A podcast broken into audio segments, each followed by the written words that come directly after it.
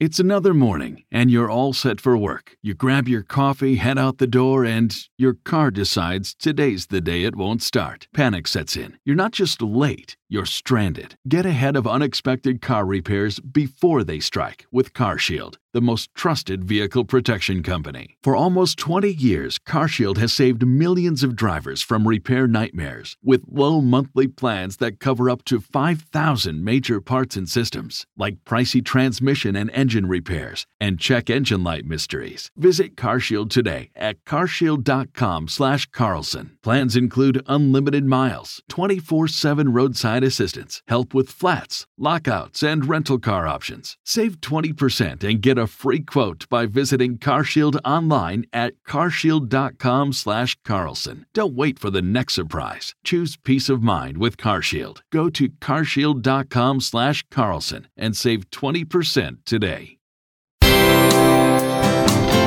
Bill O'Reilly here, and I'm warming up. Stand by for the O'Reilly Update Morning Edition.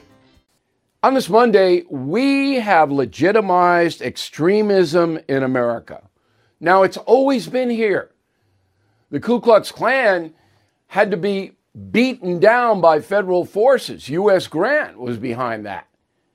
But now, because of cyberspace, because of the devices, because of irresponsible companies, we have extremism being disguised as normalcy. If you go on the internet websites, you can find the most vile, hateful stuff in the world. And some Americans, don't ask me why, believe this stuff. But even in the mainstream media, the corporate media, we have hateful things on display every day. Now, MSNBC is the best example of this. That is owned by Comcast, which owns NBC News, and NBC News produces MSNBC. If you watch that channel, you will get a steady stream of America is evil.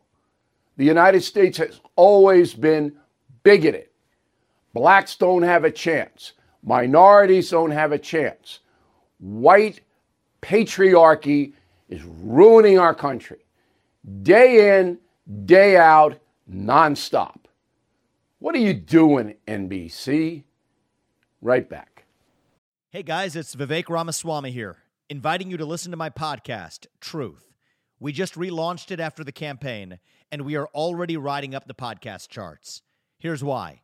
I think that hard, in depth conversations about the tough issues is the only way we're going to get this country back. Because make no mistake, we are currently in a war for the future of America, and you cannot win a war unless you're willing to speak the truth. If you want standard conservative talking points, this podcast is not for you.